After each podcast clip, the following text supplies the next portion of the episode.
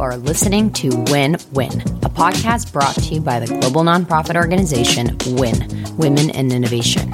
Each episode features inspiring innovators from the startup world, innovation consultancies, and Fortune 500 companies who share their innovation secrets and career trajectories every Monday. As for me, I'm your host, Zoya Kozakov, Global Product Lead at Win by Night and Product Manager by Day.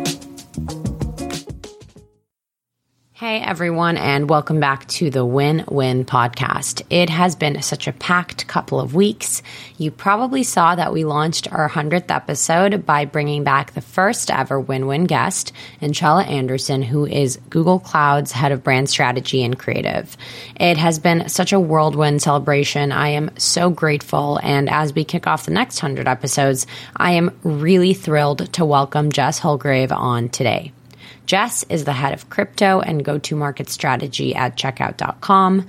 Checkout.com is a $40 billion payments platform that processes payments at its core, but obviously does so much more than that.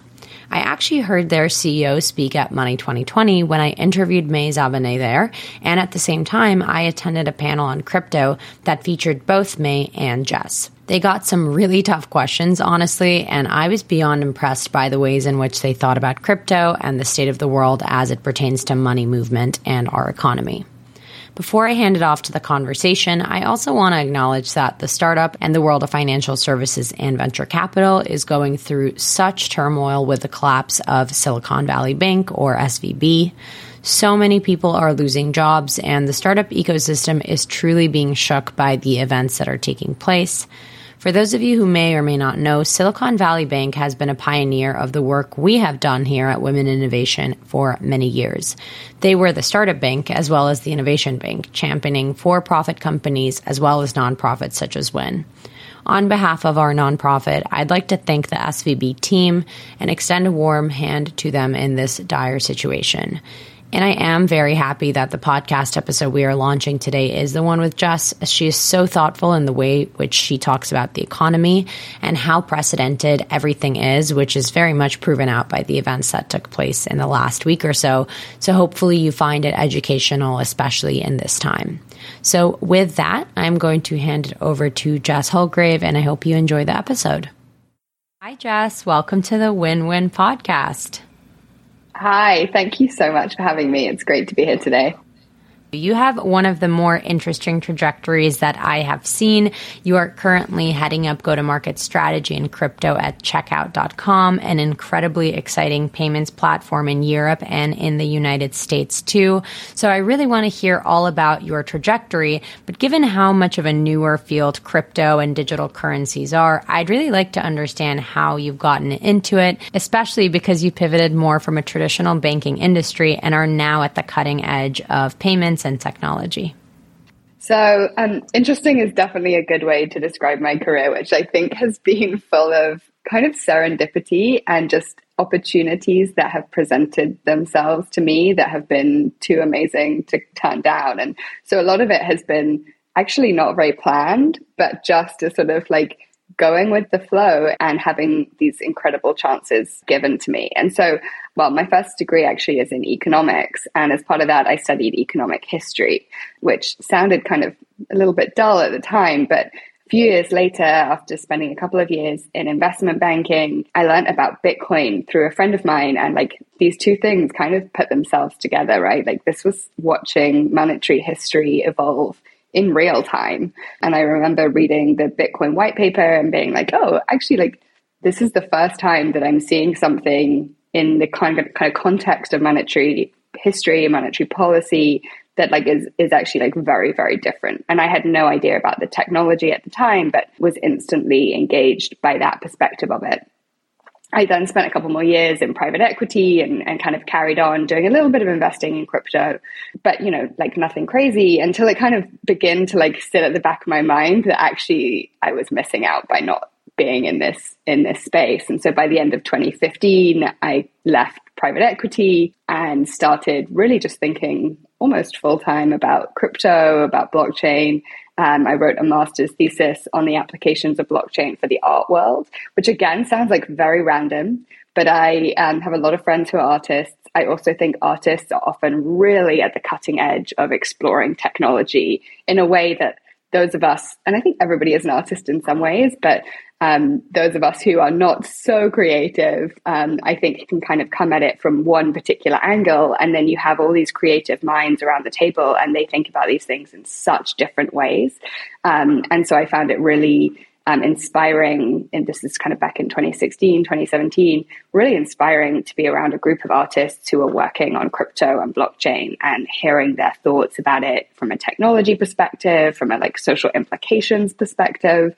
Um, and so that was kind of my first like deep dive. I built an NFT um, kind of startup also built a sort of social impact project that focuses on funding girls coding programs using crypto that we've mined or, or, sourced by running nodes on various blockchains and a whole bunch of kind of other things in the investment space. And then eventually found myself um, in 2019 having not had like a permanent job for a while because I'd been doing different entrepreneurial things and thinking, okay, I have to do something, uh, you know, something concrete now. And I was missing this experience in terms of my portfolio. I think of having worked at very big companies, having done the sort of zero to one phase of a startup, but not having seen that like really rapid growth, it, you know, from say Series B to Series D.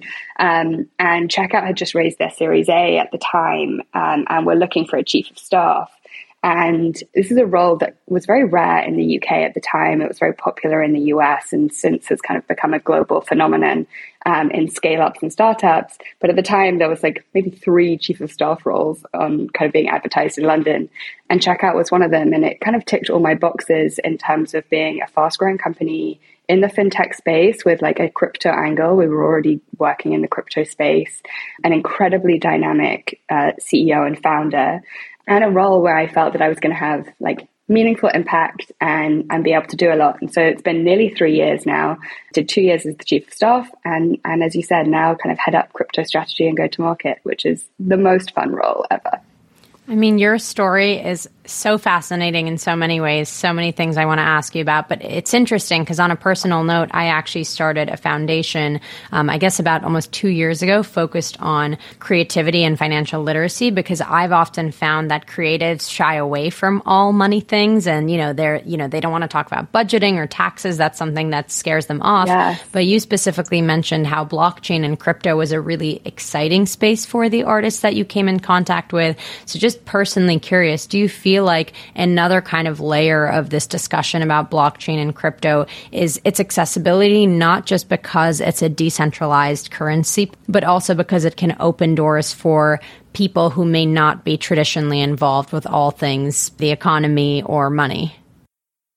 So I definitely think that when you think about like what blockchain is and what cryptocurrency is, it has so many different facets for artists in particular, and artists often not only don't think about the kind of financial side, but actually often they don't want to. They feel 100%. it like compromises their art. Mm-hmm. Um, and so it's been really interesting to observe, I think, this the the rise of like crypto art and NFTs and how artists have engaged with that space.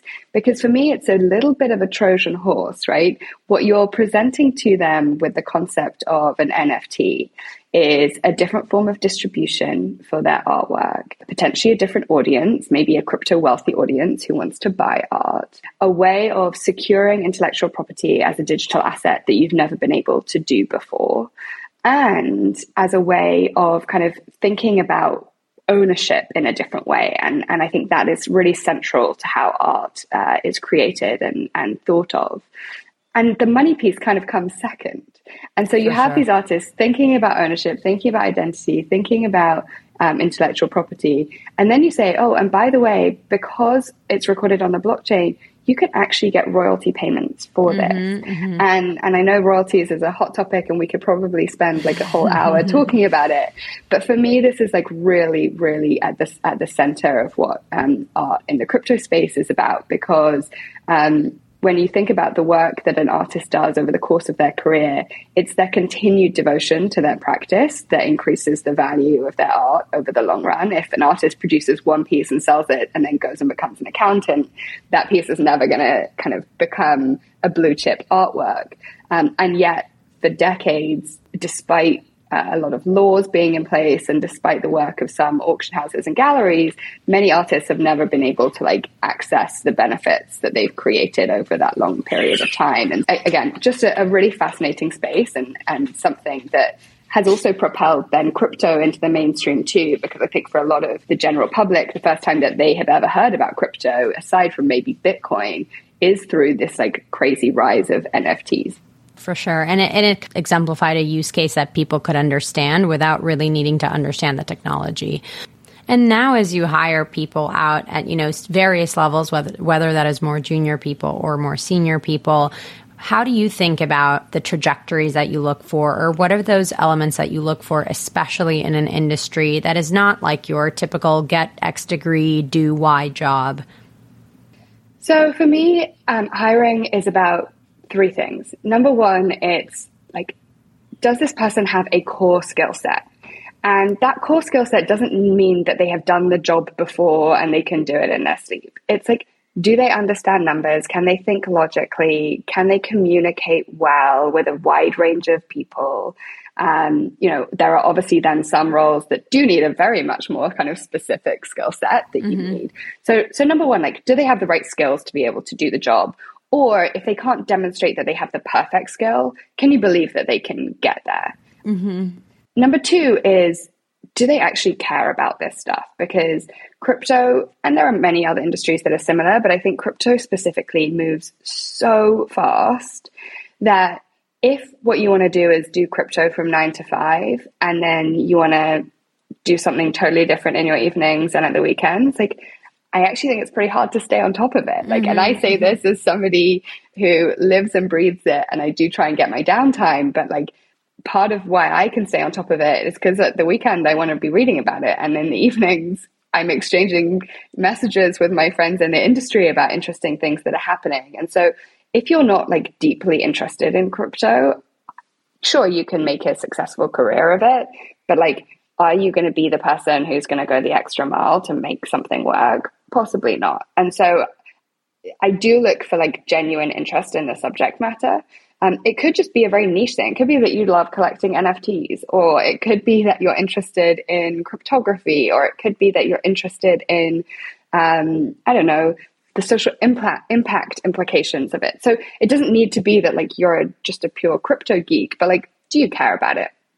Um, and then finally, the thing that I look for most is like the willingness to try and the ability to fail and get back up and try again. And that's why I actually love hiring people who maybe haven't had the most traditional um, trajectory or the people who have tried to become entrepreneurs but failed, uh, the people who've got a side hustle going on. You know, those are the people who know what it's like when times get tough and then they work through it. And they're the people that I love to have on my team.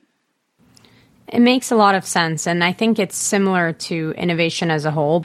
You, you've been mentioning, you know, the challenges of crypto and staying on top of the role. I, I'd be remiss to not talk about how, in addition to when you're working in an industry that's consistently changing, how difficult that can be, but you're also in an industry where there's a lot of noise and there's a lot of pushback. There are a lot of, let's call it non believers and people that blatantly call out this industry as fraud. So, talk to me about what's kept you a believer and why you believe this industry is so innovative. And how do you kind of navigate leadership when you are consistently even having to prove your worth or your legitimacy? You know, it's something that that I think I used to think a lot about and now I think less about. The reason I used to think a lot about is because I genuinely was like, if I'm going to devote my life to this, I don't want to come out the end of it looking like an idiot and looking mm-hmm. like I had picked the wrong thing.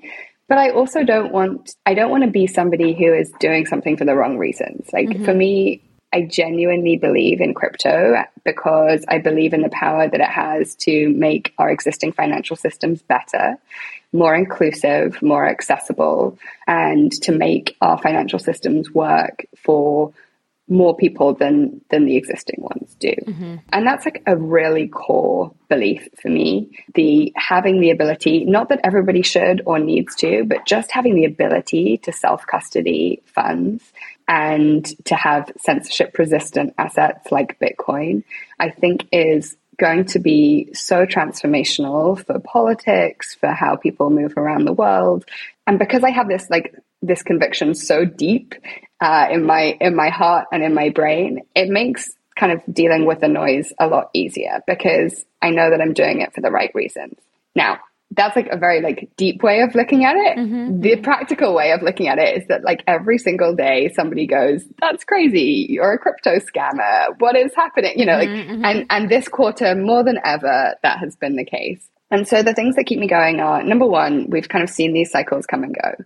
Number two, every industry has bad actors in it. Crypto has maybe more than its fair share because of how you know how related it is to the financial system. But those are beginning to weed its way out. And so when people ask me about like the the recent um, kind of FTX scandal, my like optimistic view is that like this is a great thing for the industry over the long run.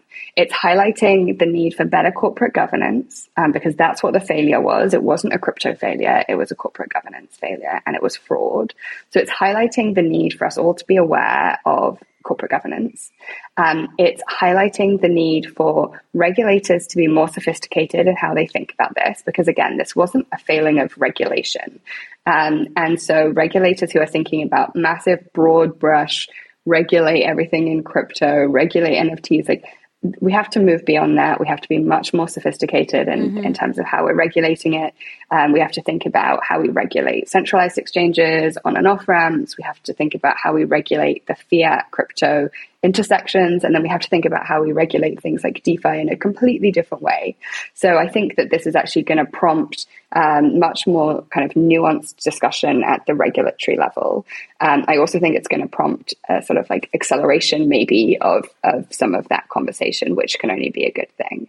And I think it's also like reminding us as technologists that this technology has incredible powers of transparency and disclosure um, and that's what we need to get back to. Um, we need to actually use this in the way that it was designed rather than trying to just like shove it behind a centralized uh, kind of business model. Um, and so it's a great reminder. And I think we've seen really interesting initiatives over the last few weeks, you know, beginning to emerge of how we can use this technology and for what it's good at, which is being really transparent. Really fascinating. Thank you for that level of detail. I also really want to dive into specifically the use cases of blockchain and crypto in relation to checkout.com, which is also serving merchants, which I think is an interesting model. But before I do, I did want to ask you maybe a little bit of a cheeky question, but let's say the people turn out to be right. It's all a scam and the whole thing goes down and Jess, you can't be in crypto anymore. What do you do next? Gosh, do you know, I, I, that's such a hard question because I've never even thought of the possibility of not doing, not doing crypto. amazing. Um, I would certainly take some time out. Social impact is really important to me, particularly financial, like literacy, and um, particularly for women. And, and as I said, I have this um, this impact project called Shios, um, where we fund girls coding programs. Um, so I guess if I wasn't doing crypto specifically, then I would want to be doing something that was about empowering people financially, hopefully women and underrepresented people from underrepresented backgrounds. I don't know what that would look like, but that's core to, to my mission. So I think it would be in that space. Well, makes sense. And again, obviously a hypothetical question. And um, I did want to ask about checkout.com. So, again, for those who don't know, checkout.com kind of spans across a bunch of different areas, but it is um, the merchant experience. So, to make sure that merchants can accept all sorts of different payments on the internet, it does cross border payments, so processing payments in over 50 countries. And then additional different bits and pieces of experiences, including crypto, of course. So, talk to me more about how you think that crypto and blockchain is innovating the merchant, the payment processing, and payment gateway space too. So, Checkout at its core is a is an acquirer, as you said. We enable merchants to accept different kinds of payments, and we also enable them to push out different kinds of payments. So, for example, card payouts or bank payouts. So you can kind of think about it as moving money into and out of a business.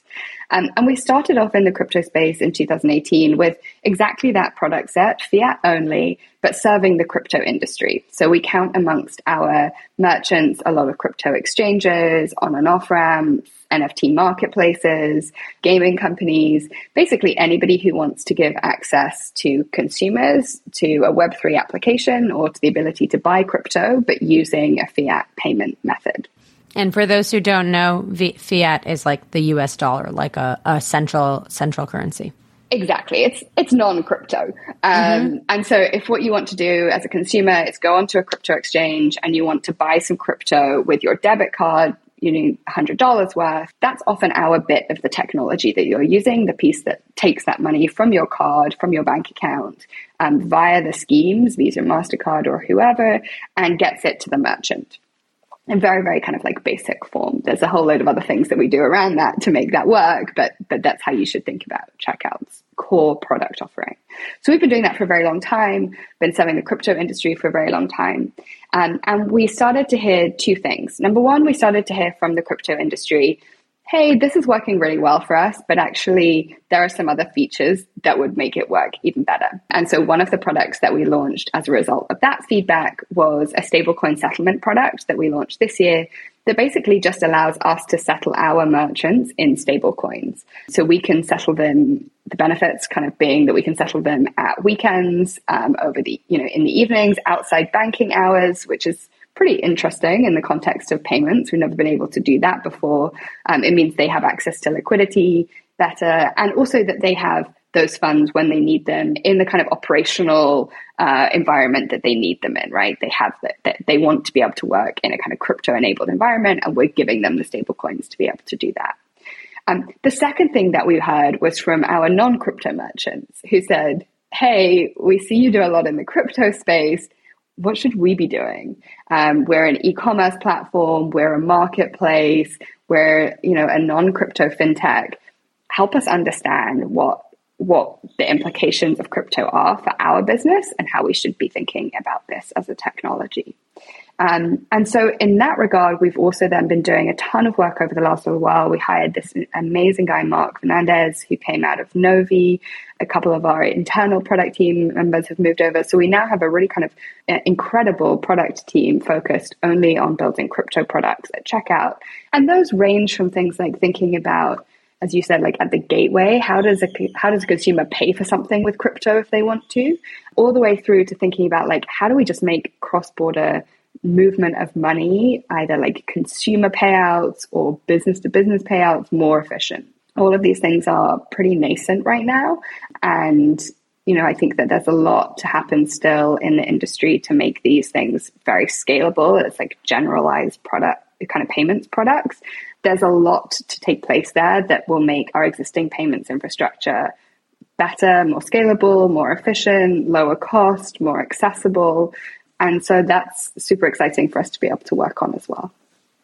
Yeah, and it's so, so many different customer problems to solve. I imagine, you know, your product team and, and the work that you're doing have a lot to consider when um, it comes to prioritization touching on uh, you know you mentioned some of the work that you do in the impact space. And one of the things i found really exciting about your background is you've kind of really modeled this notion of you've learned something and then you've kind of shared it with other people to make sure that they are learning with you or that people who have otherwise would not have had the opportunity to learn about something like financial literacy or crypto or coding you've uh, kind of helped them get that access. So talk to me about Shios um, and really what was your motivation for starting it and where do you see it growing? I think that certainly being able to share the things that I've learned as I've gone has been really important to me because that's how I've learned. I've learned from other people um, going going through my whole career, um, and so it's important for me to kind of be able to give that back. And interestingly, like one of the ways that this started, one of the ways that kind of Shios started too, was um, when I was first sort of building my you know my first company in the crypto space um, and thinking about like how to secure crypto asset how do you do this in a super safe way and i actually wrote myself a like beginner's guide to crypto security that was so basic from like what a good password should be to like hot and cold storage to how to think about securing private keys in other ways. Like and so I wrote this whole document and, and it was really just like a self-learning tool for me to be able to make sure that I was keeping my personal and also like business assets secure.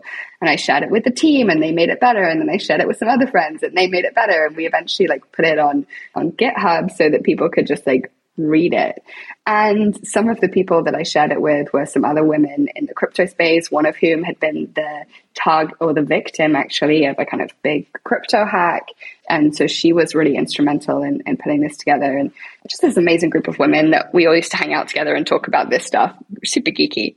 And then when, interestingly, when EOS, the blockchain was launching, which was one of the early proof of stake blockchains. It was this idea that like anybody could submit to become uh, a block producer, but also you had to have like some mission behind you, right? Like you weren't just you weren't supposed to just say, "Oh, we're going to be a block producer because we want to make some money." And so we were this group of 10 women and we said, "Why don't we launch a block producer and we can use the proceeds that we make to fund girls coding programs." And so this group of 10 of us and we range from you know, a, an ER doctor through to a real estate investor, through to me, through to a DJ, um, started started Shios. You know, really core to it was this idea that technology is important to us, um, blockchain and crypto is important to us, and and eventually started to use then the proceeds to fund girls coding programs, which we felt was a really kind of instrumental way of changing the dynamic of the industry, which is still very heavily uh, kind of male focused. And the reason that I think that that is so important is because when we build technology, in fact, when we do anything, but particularly when we build technology, um, we are people who are building it. And therefore, it inherits the biases that we have. If we think about something only in a particular way, the way that we build that technology is going to reflect that. And so, the more diverse perspectives that we have around the table when we're building technology. And it's not just gender, it's background, it's everything. But the more diverse perspectives we have, the more robust and resilient that technology will be, and the less bias it will inherently contain. And so for me, that's why having women and anybody from underrepresented backgrounds around the table when we're building technology is, is so important. Absolutely. And you've seen this story play out like over and over again. I think it was like for the first year and a half of Snapchat filters being launched, they couldn't pick up darker skin shades. So clearly there were no people that people of color building that product. Exactly. I couldn't agree more. You mentioned this group of women that came together, but you also have worked in really male dominated industries, whether that's traditional finance and again now crypto. So my, my question is twofold. How have you interacted with men and and found allies in men that may have been super different from you and have that very different background than you in order to succeed in your career because obviously you can't just do it through all women relationships. And then also how have you leaned in on women relationships whether that's colleagues mentors sponsors?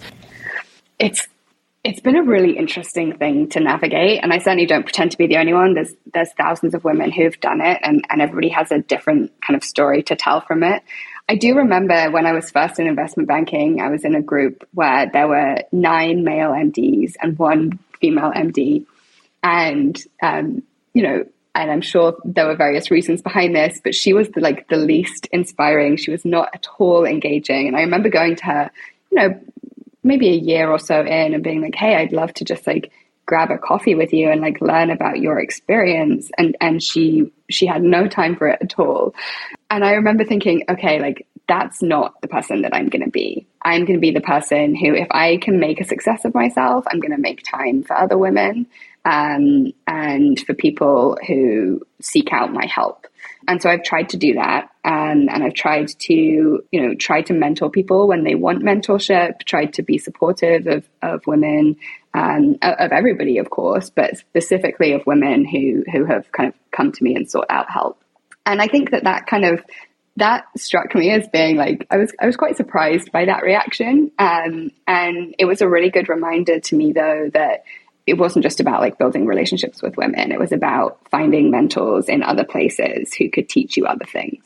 Um, and, and in that regard, I was incredibly lucky to have um, several mentors, both at work, but also just like people who I met um, through friends of friends. I had a, um, you know, a friend's father who became like a real mentor to me because he was kind of interest, you know, working in the same space.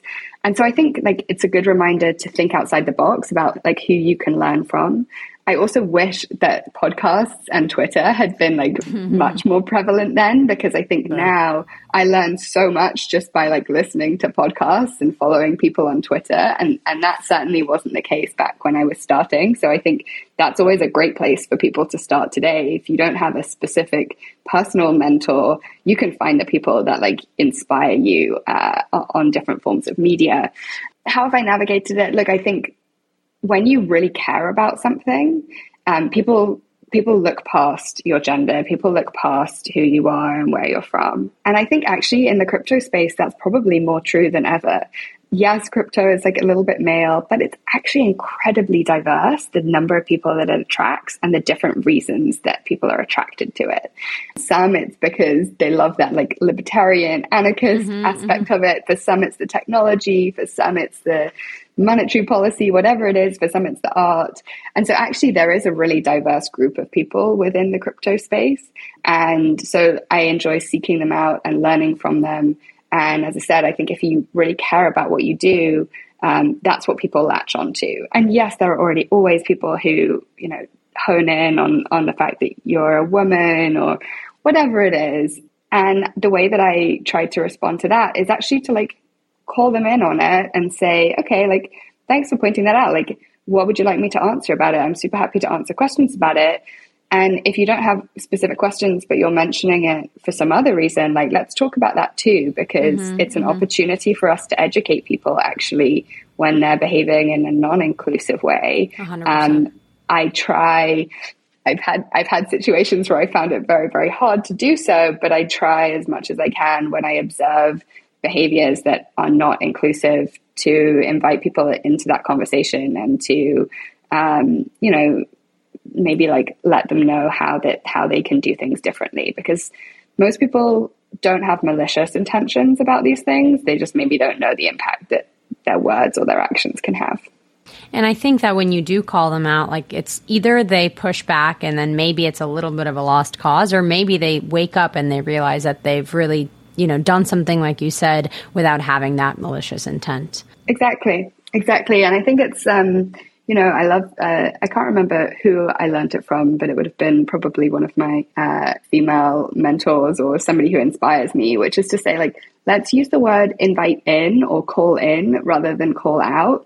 Let's ask these people to be part of the conversation that we're having, not to push them away from it and to say, like, hey, that was wrong, but to say, hey, can I share with you the impact that that had on me? Mm-hmm. Um, and I'd like to have a conversation with you about it.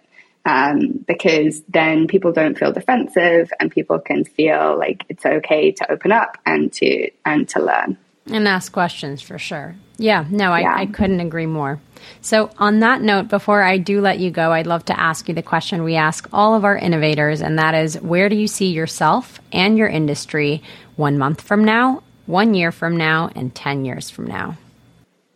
In a month, and a month goes very, very quickly, I think that we will hopefully be starting to hear some of the good news again. Yes, I think, you know, some of the, the saga is going to continue playing out for a long time, but you know, even over the last week, we've had some great stories about crypto, about payments, about uh, Visa's project on Starkware, um, all of these things that I think are, are really exciting. And so I'm excited to see the news cycle return to, you know, real utility.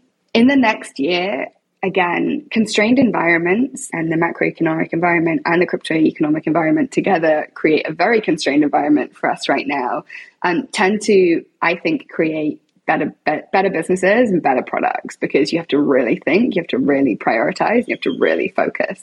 And so I'm excited that in a year's time we'll be seeing new real utility.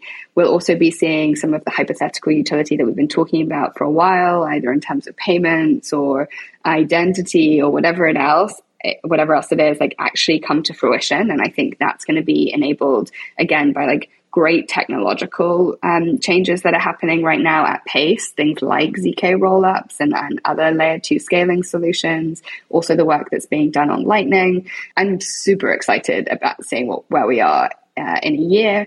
And then I think in 10 years, I don't think anyone's going to talk about crypto anymore. And I think that's because nobody talks about the internet today. Nobody says, I'm building an internet business or I work yeah, on a digital internet. business. Yeah. Um, like if you said that, people would look at you like you're crazy because the internet is just like core to how businesses work today, or most businesses anyway.